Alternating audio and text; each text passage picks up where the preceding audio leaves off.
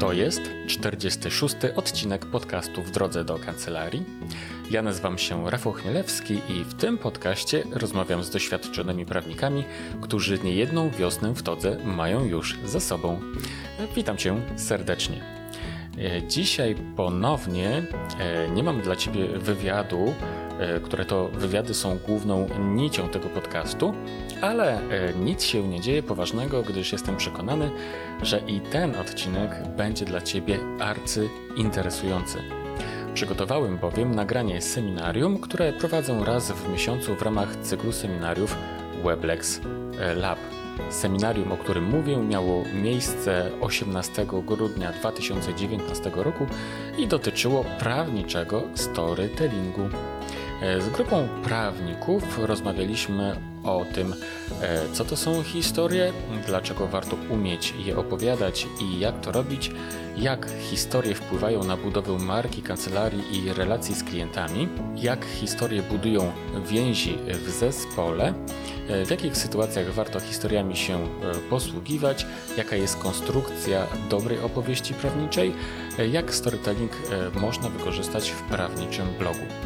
Z pewnością e, ten temat Cię żywo zainteresuje. W moim przekonaniu tej umiejętności, czyli umiejętności opowiadania historii, brakuje właśnie e, nam, prawnikom. Jeśli e, coś może promować nasze prawnicze zawody, to nie zrobi tego billboard z osławioną sową i sępami, który zapewne pamiętasz, ale właśnie każdy z nas opowiadając dobre historie we właściwy sposób.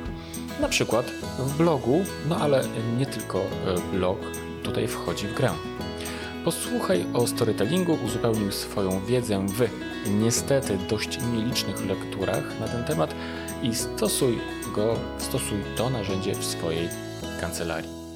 Zanim posłuchasz e, relacji z seminarium Weblex Lab o storytellingu prawniczym, moim i Twoim gościem będzie tradycyjnie już Katarzyna Solga autorka bloga Jak prowadzić kancelarię. W tradycyjnym już cyklu Poprawnik Kasi. W tym odcinku poprawnika Kasia opowie o tym, dlaczego mądra kancelaria powinna mieć osobny adres e-mail na faktury kosztowe. Dlaczego to jest ważne oraz jakie płyną z tego korzyści związane z oszczędnością czasu, obiegiem dokumentów oraz bezpieczeństwem. Zatem najpierw Katarzyna Solga w poprawniku Kasi, a po dosłownie paru minutach sztuka opowiadania prawniczych historii. I zanim e, zaczniemy, oczywiście Krótka informacja, ano taka, że podcast w drodze do kancelarii jest jak zawsze słonecznie i z radością wspierany przez Weblex. Zapraszam Cię serdecznie.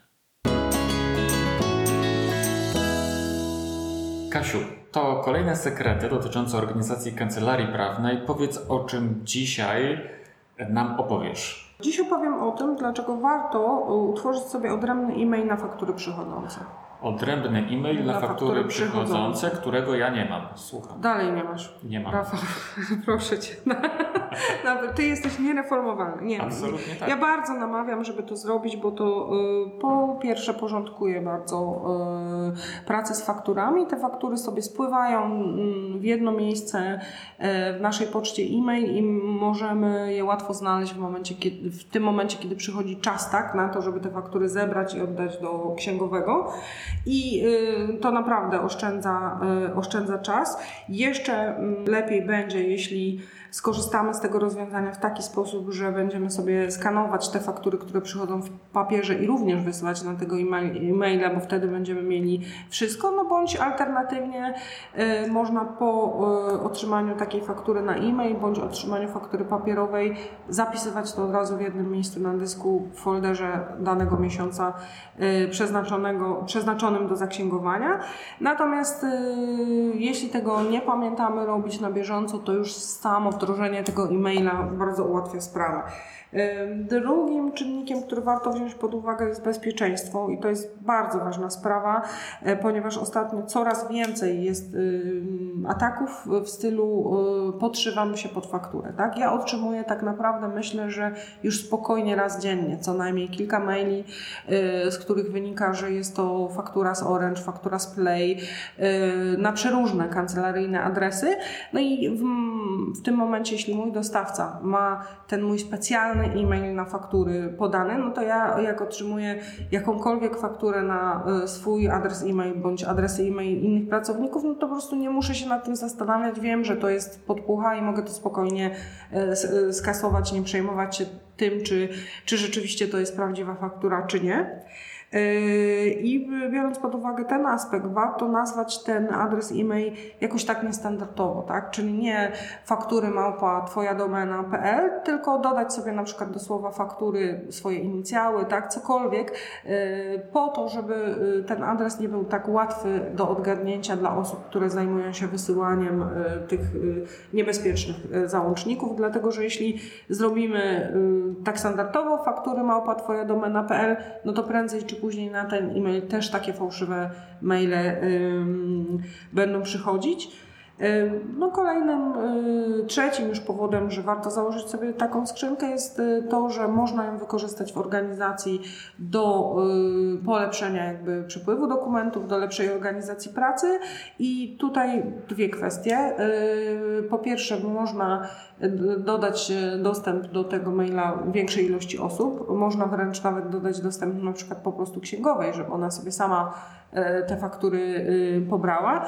Można zorganizować też obieg dokumentów w taki sposób, że w danej organizacji mm, osoby otrzymują, które otrzymują faktury, wysyłają e, na ten e-mail tą fakturę wtedy, kiedy y, twierdzą tak, to jest koszt, proszę to zapłacić, tak? Czyli wysłaniem przez jakąś osobę z organizacji na tego maila dokumentów oznacza po prostu jego merytoryczną akceptację do zaksięgowania i, i do zapłaty. I ostatnim chyba takim aspektem, o którym chciałam wspomnieć, to taki aspekt związany z organizacją czasu pracy. Jeśli będziemy mieli faktury na osobnym e-mailu, no to nie będziemy do nich zaglądać w innych momentach, kiedy musimy się skupić na merytoryce, tylko w wyznaczonym po prostu czasie zaglądamy do faktur i tylko wtedy się nimi zajmujemy. I to tyle, jeśli chodzi o mhm, telefon. Mhm. I na Twoją pocztę, e, która jest dedykowana do e, otrzymywania faktur, nie otrzymujesz żadnych maili z fałszywymi fakturami? Nie, nie. Jeszcze mi się to nie zdarzyło. Mhm.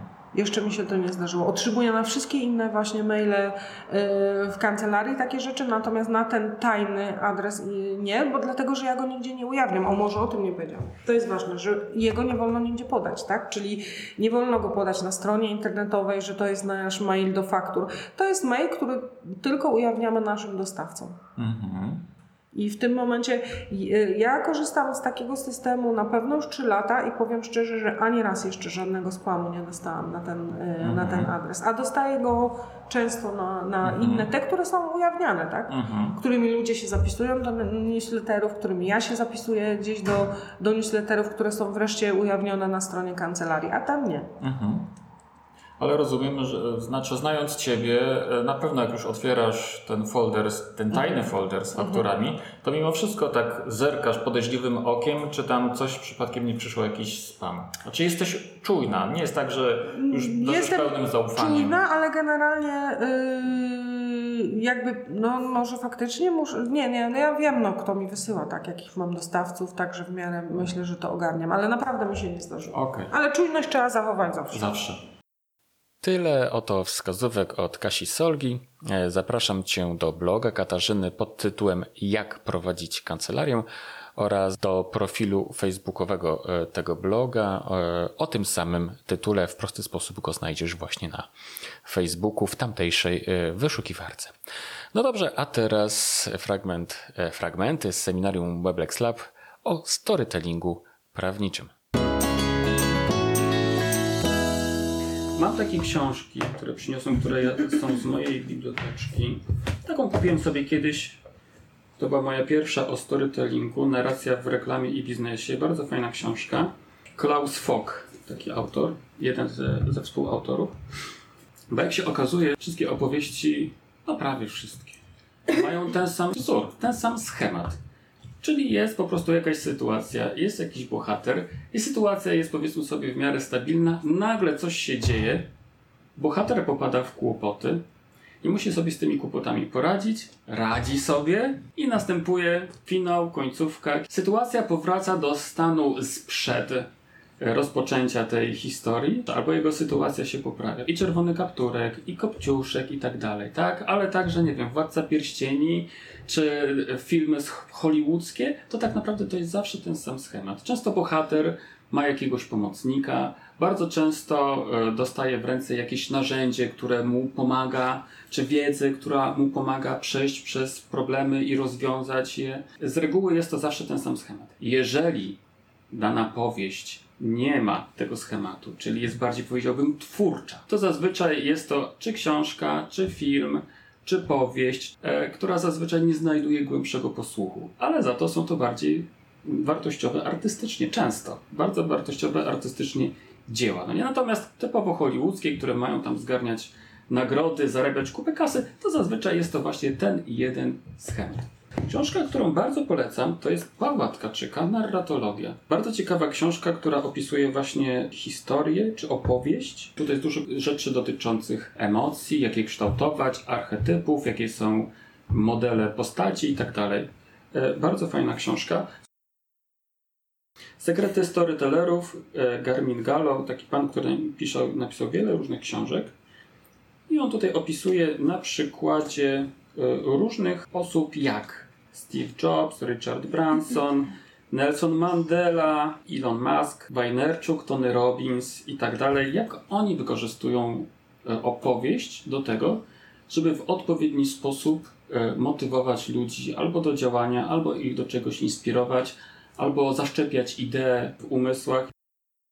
Ostatnio zakupiłem sobie taką książkę. Będąc w Nowym Jorku, szedłem sobie po Piątej Alei i patrzę, jest księgarnia Barnes Noble. Szedłem do tej księgarni i słuchajcie, dwa potężne regały z, li z literaturą biznesową, więc od razu zacząłem tam grzebać. Wiedziałem, że nie wyjdę z pustymi rękoma. I znalazłem taką książeczkę, skrót e, takich historii, które naz nazywam je historiami strategicznymi w biznesie, które dotyczą na przykład jak opowiadać o tym, jakie mamy wartości, jak opowiadać o tym, skąd jesteśmy, skąd przyszliśmy, jak opowiadać o tym, dlaczego musimy dokonać jakiejś zmiany. Wszystko można opowiedzieć w formie historii. Bardzo fajna książeczka, krótka, e, fajnie wydana taki skrót skrótów można powiedzieć. Jeśli chodzi o literaturę. Dobrze, więc co to jest storytelling, drodzy Państwo? No to jest oczywiście opowiadanie historii, jakby nie było. Znacie jakichś takich opowiadaczy historii, którzy na Was wywarli jakieś wrażenie, albo nie wywarli na Was wrażenia, ale wiecie, że oni opowiadają historię i tymi historiami się posługują.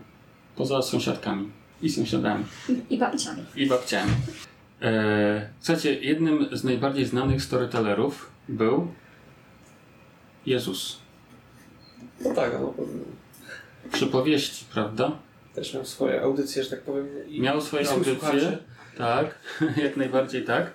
Natomiast na pewno znacie wiele, wiele z przypowieści, bez względu na to, jaki macie stosunek do, e, do naszej religii, to na pewno wiele, wiele z takich przypowieści słyszeliście, jak choćby o synu marnotrawnym.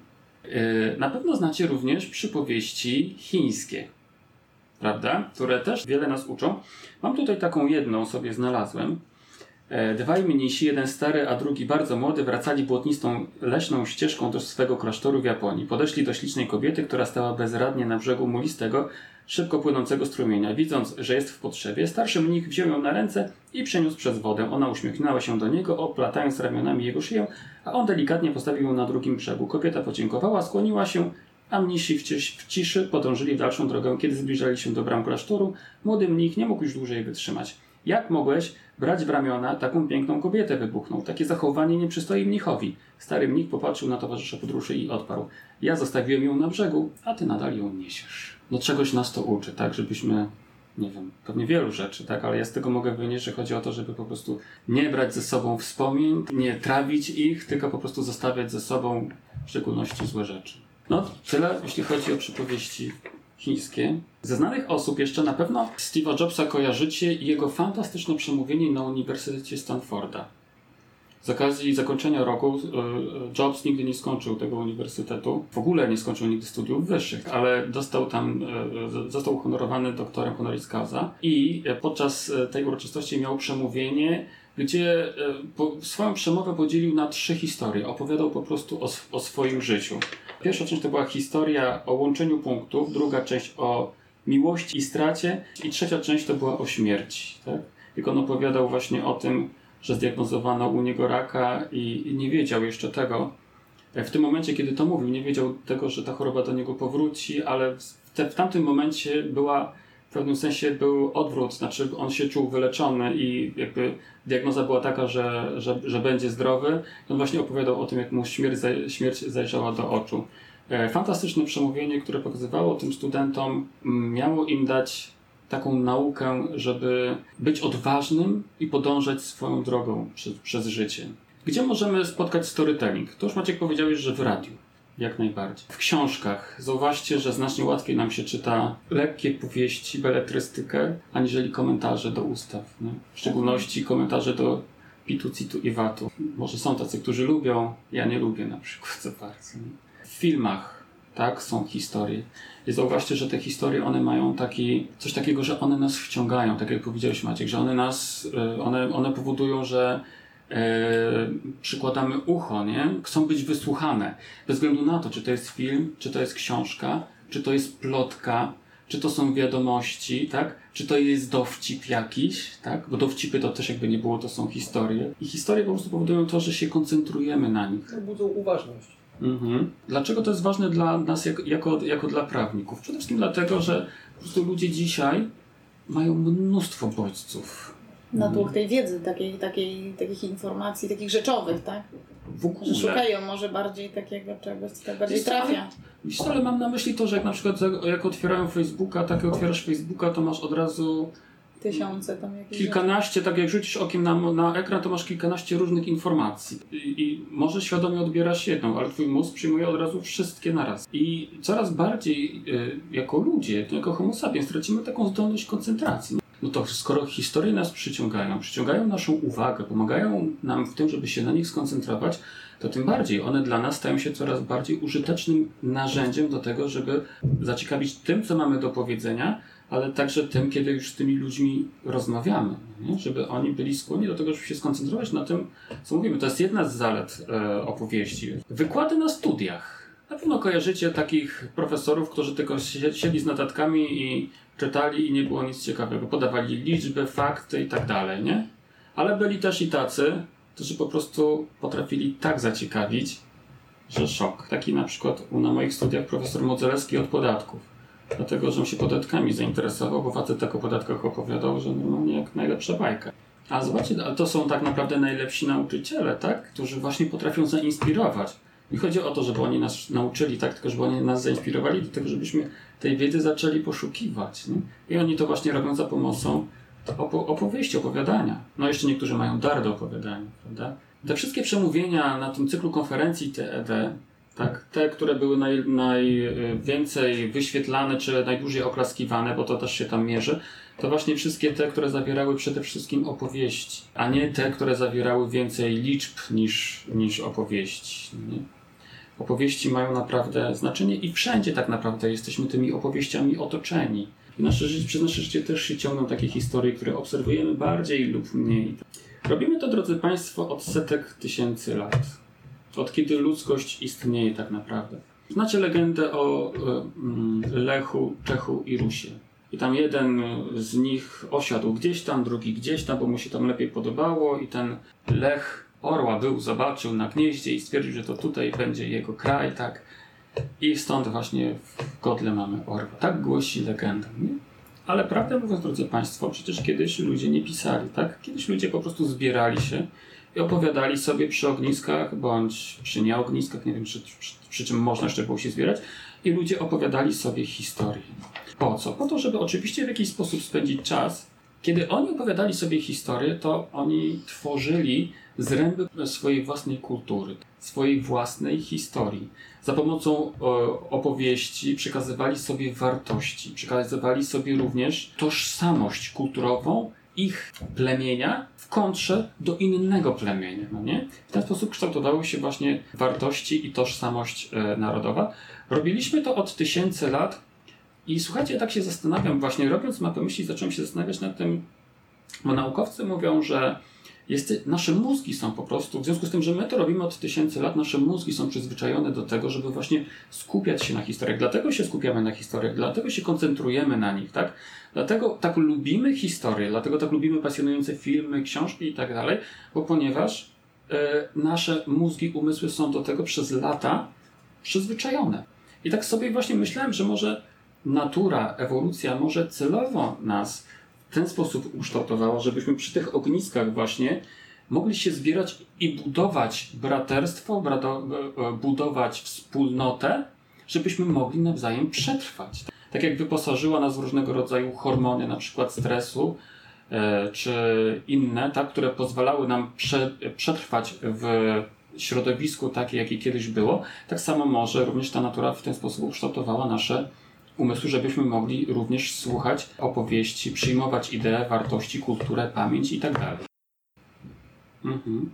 Wiecie, ja się tak zastanawiam, przechodząc to już do, do historii znowu, ja się tak zastanawiam, czy po prostu nie użyć właśnie e, historii do tego, żeby ludziom przekazywać to, co ja chcę powiedzieć, tylko że po prostu w formie, formie historii. A tak naprawdę to mam na myśli to, że jeśli e, taki przypadek już miałem w swojej praktyce, to czy po prostu nie opowiedzieć o tym przypadku, który miałem, i ludzie to po prostu A wtedy zakumają, no nie? Wtedy to, To zrozumieją. To działa, bo ja tak w sprawach rodzinnych tłumaczę. No.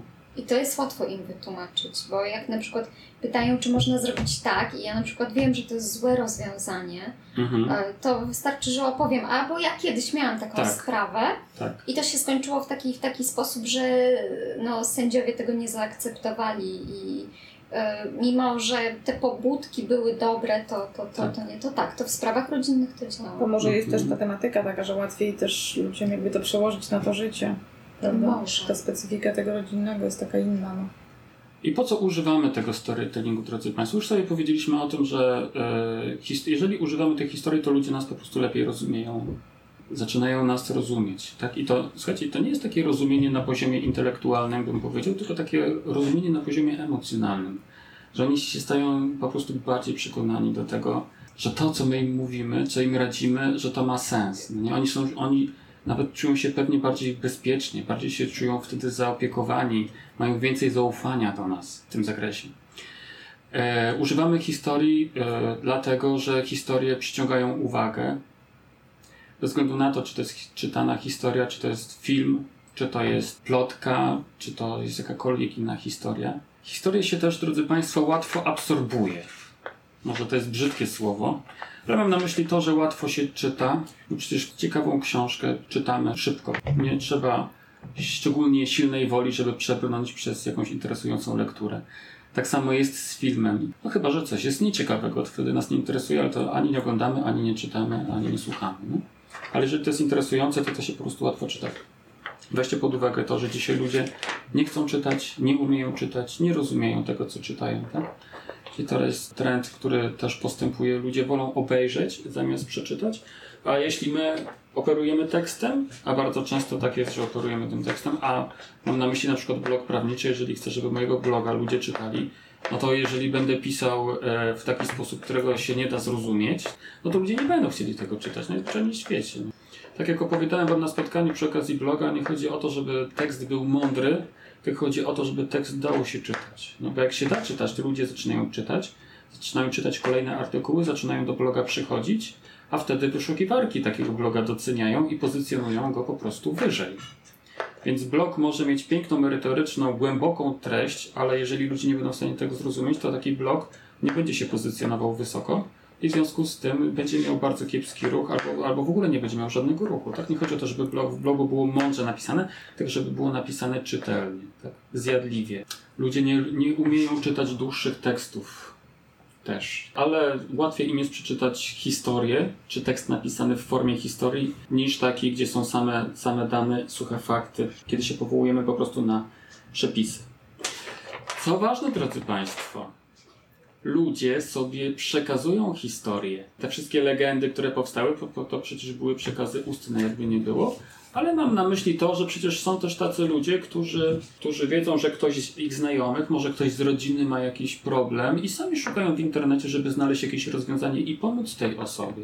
W związku z tym, jeżeli trafiają na naszą historię, naszego bloga, to im jest to łatwo zapamiętać, łatwo zapamiętują naszego bloga, naszą historię i, i tą historię są, znaczy i tę informację o nas dalej potem przekazują temu komuś innemu. To jest bardzo duża, duża wartość i zaleta. Z tym się wiąże zapamiętywanie. Łatwo się zapamiętuje historię, prawda? Wszyscy e, na pewno znacie bądź wiecie o czymś takim jak techniki pamięciowe, na przykład mnemotechnika, tak? Albo jakieś inne techniki pamięciowe. Wszystkie te techniki, one opierają się na jednej zasadzie. Mają zadanie wzbudzać w naszych umysłach emocje. Jeżeli chcę zapamiętać ciąg jakichś wyrazów, to wystarczy, że je połączę w sposób jakiś mm, abstrakcyjny i wtedy za pomocą tej abstrakcji wzbudzam emocje w swoim ciele i dzięki temu zapamiętuję je dłużej. Tak samo każda historia niesie ze sobą jakiś ładunek emocjonalny. Będę jeszcze o tym chwilę potem mówił. Każda historia niesie ze sobą ładunek emocjonalny, dlatego zapamiętujemy te historie. Niektóre zapamiętujemy do końca życia. Prawda, że pamiętacie niektóre książki, które czytaliście za młodu? Jeszcze? Do końca życia się będzie pamiętać, nie? Bo wywarły na nas jakieś wrażenie. Czasami pamiętamy fakty z naszego życia bardzo dokładnie w szczegółach, tak? Bo po prostu one wiążą się z jakimiś emocjami, które w nas wywołały. Dlatego jeśli piszemy historiami, jeżeli rozmawiamy z ludźmi i używamy historii, to ludzie po prostu nas zapamiętują. Kto się piłką z Was interesuje? Nożną. Troszeczkę. Myslowic w którym roku powstał? No to jest proste pytanie. 92. Ja nie wiedziałem w którym. Ale to, no ale to, ale wiem chyba do czego zmierzasz. No pewnie, że, że ta dziedzina, którą się jakoś interesujemy, pozwala nam Tak. na tworzenie jakiejś historii. E, wiesz co? Właśnie, jeżeli się czymś interesuje, tak, to, to, to, to się wiąże z emocjami, które przeżywam w związku z tą dziedziną, nie? I dzięki temu zapamiętuję różne takie abstrakcyjne fakty, wydarzenia, nie? Ci, którzy się, interesują piłką nożną, zapamiętają, pamię, pamiętają przecież gdzieś tam w 70 którymś roku, w jakim meczu, w którym minucie została, został strzelony gol przez kogo. Są przecież tacy wariaci, no nie? Ale wiąże się to po prostu z ogromną pasją. To są emocje, dlatego właśnie skoro historie wywołują w nas emocje, to ludzie będą te historie po prostu zapamiętywać. A jeśli używam historii w blogu, to po prostu ludzie będą tę historię pamiętać, będą pamiętać mojego bloga, może moją twarz nawet zapamiętają, którą widzieli w blogu. Na pewno zapamiętają, zapamiętają wizerunek bloga, być może zapamiętują, zapamiętają również jego tytuł, dzięki czemu zawsze będzie im łatwiej wrócić i odszukać to, gdzie tę historię przeczytali. Bardzo ważna rzecz, drodzy Państwo. Historie edukują ludzi. Historie ludzi edukują. Jeśli na przykład mamy historię w blogu, jest to na przykład historia taka, która opowiada o tym, że przyszedł do mnie jakiś tam ktoś, kto miał taki a taki problem, a ja, mu, a ja zrobiłem to, to, to i to i temu człowiekowi pomogłem. To czego ta historia uczy, drodzy Państwo? No przede wszystkim ci, którzy ją czytają, to zaczynają rozumieć problem, który, w którym się znaleźli, nie? bądź ktoś ich z ich znajomych znalazł się w tym problemie. Ale uwaga, bardzo ważna rzecz, historia uczy jeszcze dwóch istotnych rzeczy. Pierwsza to jest taka, że ludzie czytając to zaczynają rozumieć, że w ich sytuacji, tak jak osoba, która się zgłosiła do tego prawnika, zrobiła mądrze, to tak samo oni mądrze zrobią, jeżeli się zgłoszą do kancelarii prawnej. Ludzie podświadomie zaczynają się takiej rzeczy uczyć, tak? Druga rzecz, czy trzecia w tym wypadku jest taka, że zaczyna do nich dochodzić taka konstatacja, że powinni zgłosić się najlepiej do tej, tego prawnika, u którego czytają właśnie tę historię. Bo prawdopodobnie, bo na pewno ten prawnik ma takich e, przypadków w swoim życiorysie znacznie więcej, ogarniętych, że tak powiem, brzydko z sukcesem. No nie? Dlatego ludzie, którzy czytają takie historie w blogach, uczą się, że skoro mam problem, to powinienem przyjść do prawnika, a najlepiej do tego, który tę historię opisuje. I powiem Wam szczerze, blogi, które zawierają takie historie, to są najlepsze blogi prawnicze na całym świecie. Dlatego, że one się świetnie czytają, ludzie rzeczywiście je czytają, poczytają nie tylko jedną historię, ale od razu kilka przejrzą w blogu, w związku z tym blog jest popularny. Wyszukiwarki świetnie takie blogi pozycjonują Ergo, takie, w takim blogu nawet nie trzeba często pisać, po prostu to się świetnie pozycjonuje. No. Ludzie to naprawdę czytają i naprawdę ten efekt edukacyjny ma tutaj znaczenie, bo ludzie po prostu zgłaszają się do tych prawników, do tych autorów, którzy te historie piszą. Dlatego warto. Ludzie identyfikują się z bohaterem i czują jego emocje, drodzy Państwo. W latach 80. XX wieku na Uniwersytecie w Parmie taki pan profesor Giacomo, Giacomo Rizzolatti zrobił badanie na, na małpkach. Słyszeliście to już na pewno w, w różnych odmianach to badanie. Zainstalowano małpom y, w jakichś tam głowach jakieś takie czujniki, tak? Jak jedna małpa jadła, nie wiem, jabłko, to te same neurony, które były pobudzane u niej, były pobudzane również u tej małpki, która na to wszystko patrzyła. Po prostu, jeżeli patrzymy na coś, to nasz mózg odbiera mniej więcej podobne sygnały, co mózg tej, tej drugiej osoby.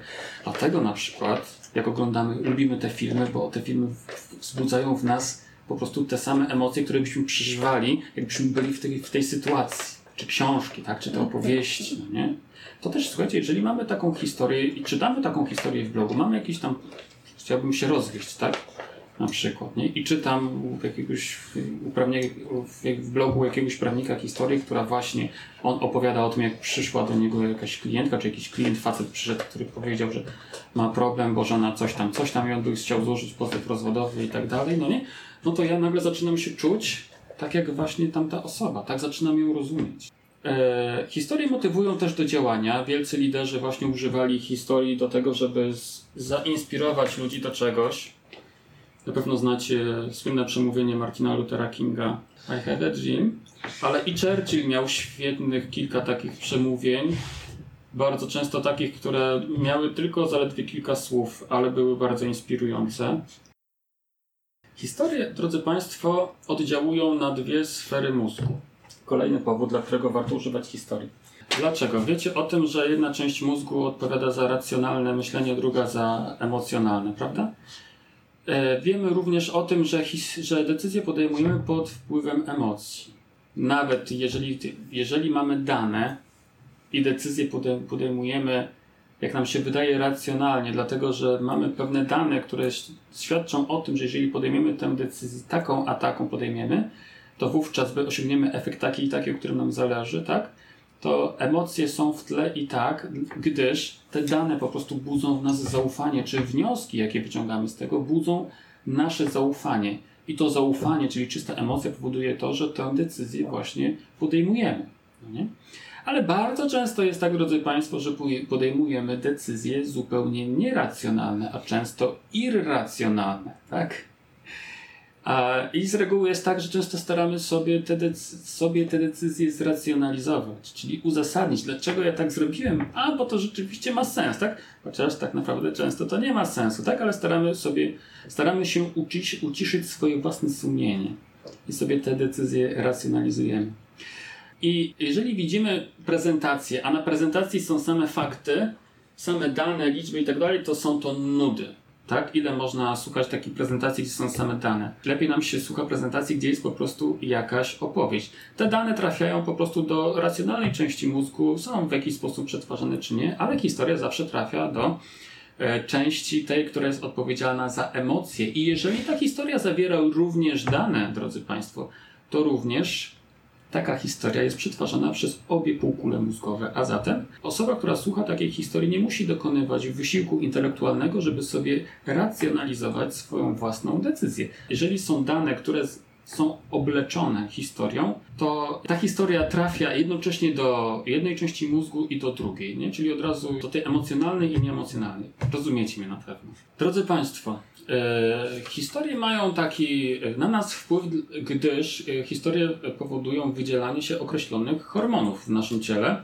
Może nie jest jakaś odkrywcza informacja dla nas, ale mogę powiedzieć, że tak. Historie poprawiają samopoczucie, co powoduje dopamina, E, historie e, pomagają nam się koncentrować, co, e, dzięki czemu, co powoduje kortyzol oraz zaczynamy czuć empatię do bohaterów. A to jest ok oksytocyna. To mnie, słuchajcie, szczególnie interesuje właśnie ta część biologiczna, dlatego że ja zawsze poszukiwałem takich informacji, dlaczego tak się dzieje. To biologia po prostu na nas tak, tak działa. Być może właśnie w, ewolucja w, spowodowała to, że tak się po prostu czujemy w związku z tymi hormonami. Co tu mam jeszcze? A, ważna rzecz, słuchajcie. Pewnych rzeczy o sobie nie możemy powiedzieć. Bo co nas ogranicza? Etyka, nie? Nie, mogę, nie mógłbym powiedzieć, gdybym był najlepszym doradcą podatkowym w Warszawie, nie mógłbym napisać tego o sobie, że jestem najlepszym, najlepszym doradcą podatkowym, bo od razu miałbym postępowanie dyscyplinarne. Ale słuchajcie, ale nawet gdyby etyka mi to pozwalała, to gdybym o sobie napisał, że jestem najlepszym doradcą podatkowym w Warszawie, to ludzie czytając to, co by pomyśleli? Że tak wcale nie jest. Nie? Ale zobaczcie, jeżeli ja opowiem historię o tym, w jaki sposób ja pomogłem swojemu klientowi, w jakiś tam konkretny sposób, no nie, bez zdradzania szczegółów i tak dalej, danych osobowych i sprawy, no, nie? no to jednocześnie ludzie, którzy zaczynają to czytać, zaczynają mieć przekonanie takie, że ja rzeczywiście jestem specjalistą. Nie? Ja mam wiedzę w tym zakresie, mam wiedzę w tym temacie. Mam doświadczenie. Po prostu oni czytają i widzą, że ja pomogłem jednemu, drugiemu, trzeciemu, pięćdziesiątemu. Więc za pomocą historii możemy opowiadać o sobie rzeczy takich, których po prostu nie możemy opowiedzieć wprost. I to jest bardzo fajne. W szczególności ma to znaczenie właśnie w blogach. Słuchajcie, ja tak trochę nawiązuję do tych blogów, bo blogi są idealnym narzędziem do promocji, gdyż one się świetnie pozycjonują. Jest bardzo dużo ruchu w blogach. Im treść jest lepsza, i nie mam na myśli bardziej merytoryczna, tylko bardziej czytelna. Właśnie jeżeli jest, jest tam więcej historii, to te blogi się jeszcze lepiej zaczynają pozycjonować. W związku z tym one mają naprawdę duże przełożenie na to, jak jest budowana moja marka, że w ogóle jest budowana że ktoś zaczyna to czytać, ktoś zaczyna się dzielić moją treścią i tak dalej, nie? Taką zaletę mają właśnie blogi. Dobrze, yy, i historie są, drodzy Państwo, narzędziem. Mam tutaj drugą, trzecią w zasadzie gałąź w mojej mapie myśli. Historia jako, jako narzędzie. Wspomniałem już o takiej historii blogowej, o tym sobie porozmawiamy osobno. Ale historii możemy też używać także w takich strategicznych e, momentach budowy naszej kancelarii, naszych organizacji. Nazwałem je takimi właśnie historiami strategicznymi, które mogą opowiadać, zaraz Wam pokażę, mam sobie notatkę zrobioną tutaj. On tutaj wyróżnia tak, historię założycielską, czyli skąd przychodzimy. Dlaczego taka historia ma znaczenie, skąd przychodzimy? Nie wiem, jaką macie ścieżkę zawodową za sobą. Ja jak trafiłem do KPMG, to pierwszy dzień w KPMG to był taki dzień po prostu, gdzie miałem okazję poznać e, historię firmy, zapoznać się z nią, tak? Oprowadzili mnie po tych piętrach. Odbyłem też kurs BHP. Ta historia firmy również była nudna, niczego z tego nie zapamiętałem. Bez wątpienia można to było zrobić milion razy ciekawiej. Ale jeżeli jako pracownik wiem, dlaczego taka firma powstała, co legło u zarania budowy takiej firmy, jakie dążenia, jakie pasje, jakie motywacje, czego ta firma chce dokonać, to może już by była inna historia, no nie? Czego, co chcemy zrobić, ale co, jaka jest historia, to bym się może bardziej zaangażował w pracę w takiej firmie. Może chciałbym być częścią tego, co ta firma chce robić, dlaczego powstała i tak dalej, no nie? E, No może mnie to nie szczególnie dotyczy, bo ja mam e, może inną osobowość i nie, nie dla każdego oczywiście to będzie miało znaczenie, ale to też wynika z tego, że opowieści mają również znaczenie przy rekrutacji. E, Jeżeli jesteśmy w stanie za pomocą opowieści opowiedzieć o swojej firmie, w świat puścić informacje, dlaczego powstała, skąd się wzięła, co było motywem do założenia, to niektórzy pracownicy, niektórzy kandydaci do, na pracowników będą chcieli właśnie tym bardziej uczestniczyć w takim procesie rekrutacji, a innych to po prostu zniechęci, prawda? Więc to taka historia też nam pomaga w tym, żeby rekrutować. To jest historia założycielska, skąd przychodzimy. Historia wspierająca zmianę, czyli dlaczego nie możemy zostać tu, gdzie jesteśmy, prawda? Czasami po prostu trzeba dokonać jakiejś zmiany. I powiedzieć, że nie możemy tutaj, tak, nie możemy tego robić, musimy dokonać jakiejś zmiany, bo jak nie, to kanał, kaplica i tak dalej. To, co może ja teraz mówię, to może ma wywołać bardziej strach, ale strach, chociaż jest narzędziem do, czy wywoływanie strachu jest narzędziem do motywowania, ale można znacznie lepiej zmotywować ludzi, po prostu opowiadając im konkretnego rodzaju historię. Może być historia wizjonerska, czyli dokąd zmierzamy. To może być fajna historia, tak? Jeżeli mam misję, mam cel, mam jakąś wizję, widzę w pewnym sensie przyszłość, jak ona będzie wyglądała, mogę po prostu stworzyć historię i opowiedzieć swojemu zespołowi, czy klientom moim, czy otoczeniu gospodarczemu, w którym się obracam, jak to będzie wyglądało, jaka będzie przyszłość, mogę to powiedzieć za pomocą dobrze sporządzonej historii. Może być historia strategiczna, czyli jak zamierzamy dotrzeć tam, dokąd zmierzamy. Może być historia wzmacniająca wartości, czyli w co my wierzymy. Może być historia klienta, komu służymy. Nie? Więc historia klienta. Może być historia sprzedażowa, czyli co robimy dla naszych klientów. Może być historia marketingowa, czyli czym różnimy się od konkurencji. Może być historia lidera, czyli dlaczego w taki, a nie inny sposób prowadzę swoją orga- organizację. I może być też historia rekrutacyjna, dlaczego powinieneś tutaj pracować, drogi człowieku. Historia założycielska, słuchajcie, ona nawiązuje do tej idei Start with Why Simona Sinka, nie? Czyli zacznij od dlaczego. Dlaczego robię to, to, co robię? Historia wizjonerska według mnie ma znaczenie, dokąd zmierzamy. Ja pamiętam, jak czytałem sobie e, życiorys Ilona Maska. Jak on miał, on miał bardzo dużo różnych problemów, najróżniejszych. On sobie z tym w ogóle radził. Ludzie odchodzili od niego i więc, żeby ich utrzymać, to on się właśnie posługiwał historiami. On ich inspirował historiami. Ja pamiętam jeden z takich fragmentów, który mi bardzo dużo uzmysłowił, kiedy on zebrał ludzi i zaczął im opowiadać, jak będzie wyglądała przyszłość. I ja pamiętam, że to było takie po prostu inspirujące. Czyli ta historia wizjonerska. Ona pomagała mu w tym, żeby zatrzymać ludzi przy sobie i nadać im nowej energii do, do pracy. Historie mogą być zewnętrzne i wewnętrzne. Tak to, tak to nazywam. Nie? Hi- Historie zewnętrzne to są takie, które pokazują nam naszą firmę wobec naszych klientów, potencjalnych klientów i środowiska, ale są też historie takie, które pomagają nam budować więzi wewnątrz organizacji, wzmacniać zespół. I tu mam taki fragment, słuchajcie, z książki właśnie Pawła e, Tkaczyka o tym, e, w jaki sposób historia była wykorzystywana wewnątrz organizacji. Kojarzycie taką mm, firmę Southwest Airlines? Najbardziej zyskowne linie lotnicze w ogóle na świecie, nie? Tanie linie. I on tutaj opisuje tak. E, Według wewnętrznego dokumentu firmy The Southwest Way, tak się ten dokument nazywa, najważniejsze wartości firmy brzmią mniej więcej tak. Baw się dobrze, nie traktuj siebie zbyt poważnie, świętuj sukcesy, czerp radość ze swojej pracy i z pasją pracuj w zespole. Historia Southwest jest e, pełna opowieści o niesamowitych rzeczach, jakie obsługa pasażerów potrafiła robić na pokładzie, żeby wszyscy świetnie się bawili. Tam na przykład jak przed odlotem samolotu, jak stewardessa pokazuje tam te zapinanie pasów i tak dalej, no nie? To są tacy, którzy na przykład śpiewają, zamiast, to, zamiast mówić, to na przykład ktoś tam śpiewa z obsługi. Bardzo różne rzeczy. Tam ci pracownicy, oni mają pełną dowolność taką w ekspresji tego, co oni mają zrobić. W czasie jednego lotu Stewardessa za- zażartowała, że obsługa jest zmęczona, bo to ostatni lot po bardzo długim dniu pracy. Zamiast więc wysłać swoich ludzi do rozdawania orzeszków, zaproponuje innowację. Ułoży stos paczek z orzeszkami w przejściu na środku samolotu, a kiedy pilot ruszy i maszyna zacznie się wznosić, orzeszki same przejdą przez pokład, przejadą przez pokład. Niech każdy weźmie ile potrzebuje. Tak też się stało. Pasażerowie powitali tę innowację salwą śmiechu, poza jedną pasażerką, która potraktowała to jako naruszenie bezpieczeństwa i napisała list ze skargą do ówczesnych władz Southwest Airlines. Colin Barrett przejrzała skargę i odpisała niezadowolonej pasażerce w krótkich żołnierskich słowach: Będzie nam pani brakować. To jedna z opowieści, za pomocą których Southwest Airlines kształtuje swoją wewnętrzną kulturę, pokazuje, co jest dozwolone i jaka jest hierarchia ich wartości. Jednocześnie to jest po prostu dobra historia. Jest tak dobra, że z powodzeniem może być używana jako inspiracja nawet poza macierzystą firmą. I takie historie właśnie są po to, żeby pokazywać nasze wartości, naszą kulturę organizacyjną. Nie? Bo można pracownikom powiedzieć, mamy być uśmiechnięci, nie traktuj siebie zbyt poważnie, baw się dobrze, świętuj sukcesy, czerp radość ze swojej pracy i pracuj z pasją, tylko że co to kurde znaczy? Dopiero kiedy mamy takie opowieści, tak, to nagle ludzie zaczynają rozumieć, co to znaczy.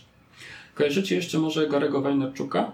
Czasami się powołuje na niego taki przedsiębiorca. E, Ze Stanów Zjednoczonych sprzedawał kiedyś wina, znaczy jego ojciec prowadził sklep z winami, potem zajął się kierowaniem tym biznesem Gary i rozwinął to bardzo, w bardzo dużym stopniu. I Gary kiedyś na takiej konferencji opowiadał taką historię. Jak dostarczył butelkę wina klientowi. Jak dostarczył butelkę wina klient, ta była skrzynka. Skrzynka, to nie ma to już znaczenia już klientce. Że on. Że, tak. E, okres przedświąteczny, kiedy co godzinę sklep notuje ileś tam 10 tysięcy dolarów przychodów, nie? Sprzedaży. Gary, jako czołowy gość od sprzedaży y, na sklepie, tak naprawdę, nagle okazało się, że jedna z paczek nie została dostarczona klientce. Więc on wziął tą paczkę, zapakował na auto, śnieg, zawierucha, wichura i jedzie do tej klientki do drugiego stanu ileś tam godzin w jedną stronę. Ojciec wpieniony, a jeszcze Gary mówi, że nie, nie wiecie, nie wiecie kim, e, jaki może być ojciec, który ma e, ruskie pochodzenie, radzieckie pochodzenie, nie? bo oni ze Związku Radzieckiego wyemigrowali. Więc ojciec wpieniony, wszyscy źli, że jak to? Gary, który najwięcej sprzedaje w tym sklepie, wziął paczkę i jedzie do jakiejś klientki. Dojechał do tej klientki, puka w drzwi, otwiera, mówi, że 90-paroletnia kobieta, mówi tak, zero jakiegokolwiek tutaj jakiejś perspektywy, nie? Budowy relacji z tym klientem i tak dalej, bo wiadomo, że ona w ciągu kilku lat umrze po prostu, nie? Jeszcze się śmiał, że wyglądała jak Joda.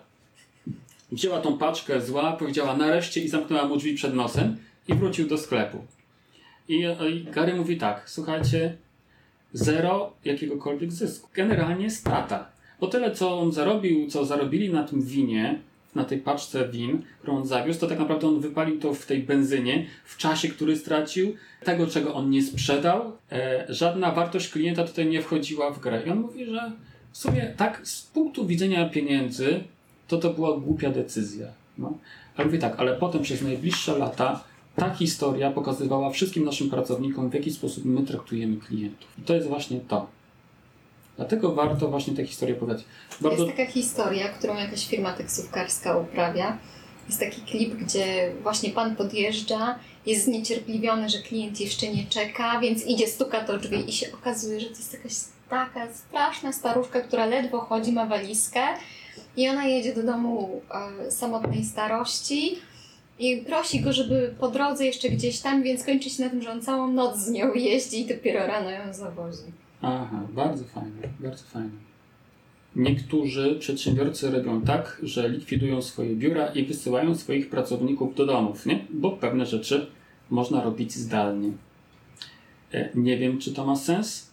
W Yahoo, tej takiej, wiecie, tym takim portalu internetowym, Yahoo właśnie przez długi czas tak się rozwijało, że wszyscy byli, pracowali w swoich domach, a przy, przyszła nowa kierowniczka, nie pamiętam skąd ona była, nowa kierowniczka i ona powiedziała, wszyscy wracają do biura. Nie ma, że pracujemy po domach, nie? Wszyscy wracają do biura, tak? E, dlaczego to ma sens? Ano właśnie dlatego, że jak się ludzie ze sobą spotykają, to wymieniają się takimi historiami. I sami po prostu się, sami budują, wymieniając te historie, budują swoją własną kulturę, budują swoją własną tożsamość i po prostu firma lepiej wtedy zupełnie inaczej funkcjonuje. No to też przynosząc na to, na to co rozpoczęliśmy na początku, ta ali- ta alienacja. Że wszyscy jesteśmy zamknięci w swoich światach i nie budujemy społeczeństwa. Tak, Tak. samo się nie buduje firmy. Tak, tak, Ekonomiczna. tak, tak, tak. I te miejsca, gdzie można sobie na przykład zrobić kawę, tak, one mają bardzo dużą wartość, tak, bo tutaj ludzie odrywają się od komputerów, przychodzą i zaczynają ze sobą rozmawiać, nie? Dlatego Steve Jobs na fazie projektu swojej nowej siedziby chciał zrobić tak, tylko chyba to nie chodziło o Apple, tylko chodziło o Pixara chyba, chciał zrobić tak, żeby była tylko jedna łazienka. Po prostu, tak? Żeby było takie miejsce, gdzie po prostu wszyscy muszą się spotkać, bo nie ma siły, muszą się tam spotkać. No oczywiście wybili mu to z głowy, ale generalnie niektóre firmy, które mają jakby większą świadomość, budują tak swoje powierzchnie, czy projektują tak swoje powierzchnie, żeby zmusić niejako pracowników swoich do spotykania się, do stykania się ze sobą. Bo po pierwsze to jest miejsce, gdzie oni mogą się wymienić pomysłami, porozmawiać o różnych rzeczach, a to jest miejsce do tego, żeby właśnie też budować, budować kulturę poprzez to, że opowiadają sobie nawzajem historie. Oczywiście jest tak, że mogą sobie opowiadać dobre historie, ale mogą sobie opowiadać również te złe. No, nie? no ale to już zależy od tego, jak nasza firma wygląda, tak? I co robię w tej firmie, że są, jeżeli są złe historie, no to, to, to kiepsko trochę, nie? Ale takie też są. Dobrze, drodzy Państwo. Co mam tutaj jeszcze? Przejdźmy teraz sobie do historii, które są opowiadane, opowiadane w blogu prawniczym. Bo już na ten temat trochę wspominałem że y, jedną z takich historii, którą możemy opowiadać, to jest, ja to nazywam historia od początku do końca, czyli po prostu opowiadam o tym, w jaki sposób pomogłem swojemu klientowi, tak? To nie musi być historia taka, że dokładnie opisuję wszystko, co zrobiłem. To może być wycinek historii tej, tej, tej, sprawy, którą prowadziłem, tak? Chodzi po prostu o pokazanie jakiegoś tematu, no nie? I, go i zobrazowanie za pomocą, y, za pomocą historii. E, To są najlepsze historie, ponieważ one się świetnie czytają. To są historie, które edukują, ponieważ ludzie, tak jak wspomniałem wcześniej, zaczynają doceniać to, że warto przyjść do kancelarii. e, że warto przyjść do kancelarii tej osoby, która prowadzi tego bloga, tak? E, Jednakowoż, drodzy Państwo, nie zawsze tak jest, że mamy takie historie tak po prostu, że, że każdy post to będzie taka historia, tak? Dobrze by było i u nas w naszej grupie jest kilka takich blogów, gdzie rzeczywiście autorzy piszą tymi historiami, ale jednak jest to mniejszość, bo nie zawsze te historie są tak po prostu, żeby je e, opisywać. W związku z tym, drodzy Państwo, co zrobić, żeby jednak te posty, chociaż merytoryczne, wyglądały jak historie? Ja to nazywam to taki, taki, nazywam to historią to właśnie na początku, czyli warto zacząć artykuł tak, jakbym rozpoczynał pisać historię. Czyli zamiast od razu przejść, zamiast, od, zamiast zacząć od meritum, czyli jak ja to nazywam, zgodnie z artykułem bla bla bla, no nie, to lepiej może zacząć w ten sposób. Dzisiaj, kiedy jechałem do kancelarii, myślałem o moim blogu i o Was. O czym już zdążyłem opowiedzieć, a o czym jeszcze nie opowiadałem. I pomyślałem sobie, że jest dobra okazja do tego, żeby opowiedzieć coś tam, tak? I dosłownie kilka zdań na temat tego, co spowodowało to, że y, artykuł o takiej treści po prostu powstał, tak? Co mnie zmotywowało do napisania tego, a tego artykułu i wtedy można pisać już normalnie, y, merytorycznie. Chodzi o to, żeby początek był taki jak historia, tak? E, żeby się odnosiło do, do, żeby to się odnosiło do przeszłości. To może być równie dobrze to, że poprzednim razem napisałem o tym i o tym, a dzisiaj jest czas na to, żeby napisać o tym i o tym, tak? Mam kilka takich przykładów, które Wam przytoczę z naszych blogów. W moim blogu starym e, podatkowym to jeden, jeden z artykułów zaczynał się tak. Podatek od śmierci w Polsce, taki tytuł. Wczoraj dostałem maila od pani redaktor Ewy Matyszewskiej z Dziennika Gazety Prawnej, abym wyraził swoją opinię dla tej gazety w sprawie, która na początku mnie zmroziła, a potem wywołała lekkie wzburzenie. Nie wyobrażam sobie bowiem czegoś takiego w Polsce. I potem jest dalej meritum, tak? Czyli po prostu kilka zdań odnoszące się do przyszłości. Samo to powoduje, że ludziom już się lepiej czyta, bo to już jest jakiś, jakaś historia, jakby nie było. Ludzie się już na tym koncentrują i znacznie łatwiej im jest czytać dalszą, e, dalszą treść. Drodzy Państwo, historia może być zmyślona, wcale nie musi być prawdziwa, bo kto powiedział, że musi być ta historia zaraz prawdziwa, tak? Tylko może warto zaznaczyć, że ona jest zmyślona. I mam tutaj na przykład taki przykład z bloga Roberta Solgi, Tajemnica Przedsiębiorstwa. Jeden z jego artykułów brzmi tak. Wyobraź sobie taki poniedziałek. Jesteś członkiem zarządu albo właścicielem firmy, po udanym e, weekendzie zaczynasz z energią nowy tydzień, od kawy, paru raportów i pracy branżowej, wszystko jest w porządku, tak jak ma być, idealny ład. I nagle dzwoni do ciebie pracownik HR z informacją, że twój zastępca, dyrektor handlowy odpowiedzialny za kluczowych klientów właśnie złożył wypowiedzenie. W pierwszym momencie wydaje ci się, że to nieporozumienie, przecież w piątek rozmawialiście o strategii roz rozwoju, pozyskaniu nowych klientów w planach na następny pół roku. Nic nie zapowiadało takiego biegu wypadków. Po jakimś czasie dociera do ciebie jednak informacja, że to może być prawda i że to jest prawda. Czyli po prostu historia zwyczajnie zmyślona, ale zaczynająca się od wyobraź sobie taki poniedziałek. Drodzy Państwo, kiedy opowiadałem o blogu, czyli jeżeli blog jest zindywidualizowany, to tak naprawdę zwróćcie uwagę na to, że cały blog jest jedną wielką historią o mnie samym. Bo ja po prostu przemycam tam wątki o sobie, co się u mnie dzieje i tak dalej. To też jest storytelling, tylko taki po prostu rozciągnięty na cały, na cały blog. I mam na przykład, u nas jest taki autor, który nazywa się Błażej Sarzalski, rejestracja spółki ZOO. I Błażej ma na przykład cykl artykułów e, Coś o mnie prywatnie. I w części pierwszej ma na przykład o swoich poglądach politycznych. Tak? To jest bardzo stary artykuł, wtedy kiedy jeszcze o polityce można było zwyczajnie po prostu porozmawiać. Ale w drugiej części ma o swoich podróżach. W trzeciej części y, pisał o tym, e, jak wygląda jego dzień w pracy, czyli to są zupełnie artykuły niemerytoryczne. Tak? To są po prostu artykuły, gdzie opisuje coś, co się dzieje u mnie. Kasia Przyborowska od bloga Temida jest kobietą napisała raz taki artykuł z okazji piątej rocznicy jej kancelarii i napisała też zupełnie niemerytoryczny, niemerytoryczny post, jak jest, jest dobrze, że miała na początku w Toruniu kancelarię, teraz ma w Warszawie, prowadzi cztery blogi, zatrudnia pracowników i tak dalej. To też jest właśnie taka historia o mnie samym. Więc takie historie w blogach też są oczywiście potrzebne. I teraz, drodzy Państwo, chciałem Wam opowiedzieć o modelu historii, bo to jest ważne, warto zwrócić pewne rzeczy uwagę. Jak wspomniałem wcześniej, każda historia ma, no, no nie każda, tak, ale te, ten najbardziej popularny model historii, który się sprzedaje od wieków, to jest ten model, kiedy mamy jakiegoś bohatera, który popada w tarapaty, który wychodzi z tych tarapatów w wyniku pewnych zbiegów okoliczności, wydarzeń i tak ale zazwyczaj ma pewnego pomocnika i tym pomocnikiem to może być albo inna osoba, albo jakaś wiedza, albo jakiś przedmiot, który mu po prostu pomaga. I nagle sytuacja się odwraca i on, że wygrywa. Ważne jest to, drodzy Państwo, że jak już piszę tę historię, jak już piszę historię tą od początku do końca, czyli jak, ja pomogłem klientowi, to co zrobić, żeby ta historia była emocjonalna, taka, wiecie, żeby ludzie chcieli ją czytać, żeby ją dobrze zapamiętali, bo jak już powiedziałem wcześniej, jeżeli są emocje w tej historii, to ludzie ją lepiej zapamiętają i lepiej będzie im się czytać. To co zrobić, żeby ona miała więcej emocji? Jak zaczynamy pisać tę historię, to błędy, jakie są popełniane przy tworzeniu tych historii. Prawnicy zazwyczaj nie opisują stanu wyjściowego. Że zgłosił się do mnie klient, który miał taki taki problem, nie? ale wcześniej to było tak, że on sobie miał normalne życie, żona przychodziła normalnie, czy mąż przychodził normalnie z pracy, tak, a propos rozwodu, tak? Mąż przychodził z pracy, było wszystko fajnie, wszystko działo się tak, jak powinno być, dzieci zadowolone i tak dalej, ale w pewnym momencie nagle okazało się, że coś jest nie tak, tak? I tutaj zaczynają się te schodki i te problemy mojego klienta, który tutaj przy, przy tak? Ale ważne jest podkreślenie tego, tego faktu, że był jakiś tam stan, taka, taka, taka stabilizacja, normalność, tak? Bo jeśli tego nie podkreślę, tylko zacznę od razu od dołka, w którym się klient znalazł, to nie ma tej różnicy emocjonalnej, bo na tej różnicy kształtuje się emocja. Im ta różnica jest większa, tym większe są emocje i w związku z tym lepiej historia jest czytana, zapamiętywana i tak dalej. Potem, jak on jest w dołku, z reguły tutaj pojawiam się ja, jako pomocnik, wyprowadzam tego kolesia z tarapatów, tego mojego klienta wyprowadzam z tarapatów. Kolejny błąd, jaki bardzo często robią prawnicy, to jest taki przy pisaniu historii, że nie opisują stanu końcowego.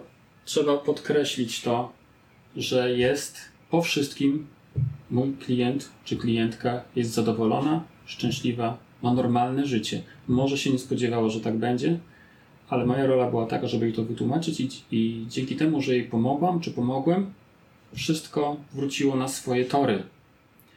Ważne, żeby to opisać. Dlaczego? Bo ten drugi fragment, drodzy Państwo, tutaj, ta różnica, to jest od momentu, kiedy ja doszedłem jako pomocnik, ta różnica decyduje o tym, jak ludzie mnie będą postrzegali jako pomocnika. Dlaczego to jest takie ważne? Hiperważne. To zobaczcie. Każda historia ma jakiegoś bohatera. To jest bohater. Tym bohaterem w mojej powieści nie jestem ja, chociaż to mój blog. To ja nie jestem bohaterem. Bohaterem jest mój klient, nie? To on jest bohaterem. I ten mój bohater przychodzi z jakimś problemem, ma jakiś cel do wypełnienia. Ja dochodzę na pewnym etapie jego życia jako pomocnik. I załóżmy sobie teraz tak. Gdybym był doradcą podatkowym, przyszedłby do mnie pan Kowalski i powiedział, że ma zaległość podatkową w postaci 10 zł. I żebym mu napisał czynny żal, wypełnił za niego dokumenty i pomógł mu i tak dalej. I ja oczywiście to zrobiłem. Wysłaliśmy czynny żal, dokumenty i zwolniłem go z zaległości podatkowej. No i co ta historia mówi? Nic szczególnego tak naprawdę, nie? Bo co to jest? Ktoś ma tu zaległość podatkową 10 zł, a ja po prostu wypełniłem dokumenty i tak dalej. Czy to o mnie mówi coś ważnego? O mnie jako o tym pomocniku? Nic szczególnego. Ale zobaczcie, gdyby przyszedł do mnie, gdybym był doradcą podatkowym i przychodzi do mnie klient, który ma 10 milionów długu. Firmę właśnie sprzedał, wystarczyło mu na to, żeby coś tam popłacać z wierzycieli i nadal ma 10 milionów, dodatkowo rozwodzi się z żoną, dodatkowo, nie wiem, syn mu się powiesił, przepraszam za może zbyt okrutne określenie, i generalnie facet jest w totalnym dołku, nie? I przychodzi do mnie, żebym mu pomógł. Sytuacja nie jest prosta, jest dramatyczna. Naprawdę nie wiem, jak sobie z taką sytuacją poradzić, z tym problemem. No ale co? Zaczynam szukać, pocieszyłem go, zaczynam szukać w różnych źródłach, miejscach, pytam tu, tam, rozmawiam z różnymi ludźmi, trafiam na jakiś ślad, zaczynam z tym człowiekiem pracować, spotykamy się jeden raz, drugi, pięćdziesiąty i tak dalej, no nie? I nagle się okazuje, że jestem w stanie mu pomóc, tak? I wyprowadzam gościa na powierzchnię, dzięki czemu on jest w stanie założyć sobie nową firmę, wychodzi na prostą, zaczyna zarabiać. I jaka jest w takiej opowieści moja rola jako pomocnika? Ogromna. Słuchajcie, chcę wam powiedzieć przez to, że tak. Opowiadając o tym, jakie wyzwanie czeka na mojego klienta, Ja tak naprawdę opowiadam o sobie, o swoich kompetencjach i o swoim doświadczeniu. Nie mówię tego wprost. Nie opowiadam o tym wprost. Opowiadam o tym po prostu używając historii, która dotyczy stosunku mojego klienta z tym, jaki on ma problem. Do jego problemu tak naprawdę. I teraz uwaga, drodzy Państwo. Im większa ta droga do przebycia, to lepiej świadczy o mnie, tak? Tym bardziej pokazuje moje kompetencje i moje doświadczenie. I teraz za pomocą gry słów mogę, że tak powiem, obniżyć wartość bohatera. Innymi słowy mówiąc, za pomocą używania innych słów mogę opisać go w ten sposób, że on ma większe tarapaty. Czy wywołać skojarzenia związane z większymi tarapatami i jednocześnie mogę podnieść wartość celu, do którego on dąży. Czyli tak naprawdę ten gość, który miał 10 zł zaległości podatkowej, mogę to również dobrze opisać w ten sposób, że rzeczywiście miał 10 zł zaległości podatkowej, ale to była dla niego koszmarna tragedia. I za pomocą gry słów ja mogę tak naprawdę zwiększyć wartość swoją własną jako po prostu pomocnika. I taka historia, to jest ten, to jest ten wycinek tutaj.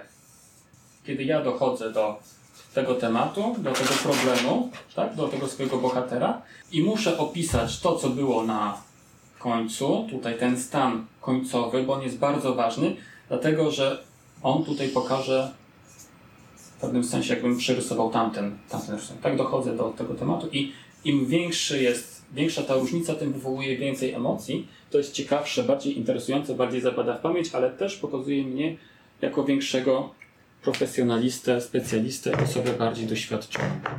Tak to się właśnie robi. Takie blogi pisane właśnie w taki sposób rzeczywiście działają. Słuchajcie, tak naprawdę to jeszcze mógłbym chwilę opowiadać, ale to już jest koniec. Musimy zakończyć. Ja mam dla Was przygotowane takie, słuchajcie, wiecie, e, w tym moim pamiętniku adwokata jeden rozdział jest do pobrania za darmo. I to jest rozdział właśnie o storytellingu. Jako, że nawet jeśli zostaliście szczęśliwymi nabywcami pamiętnika adwokata, to pewnie nie pobraliście sobie tego rozdziału. E, czy ktoś z Was pobrał, czy nie? To po prostu ja Wam ten rozdział wydrukowałem, żebyście sobie to poczytali w wolnym czasie. Super, dziękuję.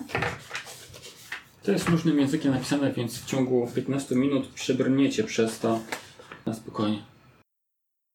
Dziękuję Ci, że posłuchałeś czy posłuchałaś kolejnego odcinka podcastu w drodze do kancelarii. Zachęcam Cię do wyrażenia swojej opinii o podcaście na urządzeniu czy aplikacji, na której słuchasz tego podcastu. E, Proszę Cię także o polecenia w mediach społecznościowych, czy też wśród dobrych i najlepszych Twoich znajomych. Każde polecenie i każde dobre słowo są dla mnie na wagę złota i pomagają mi szerzyć wiedzę i doświadczenie w zakresie prowadzenia kancelarii prawnej w naszej branży. Ja osobiście słucham innych podcastów za pomocą aplikacji Podcasty w swoim iPhone'ie. Ale Ty możesz słuchać tego podcastu w różny inny sposób, także wchodząc na stronę www.wdrodzedokancelarii.pl. Dziękuję Ci jeszcze raz słonecznie i webleksowo i życzę Ci dobrego dnia. Do usłyszenia, mówił Rafał Chmielewski.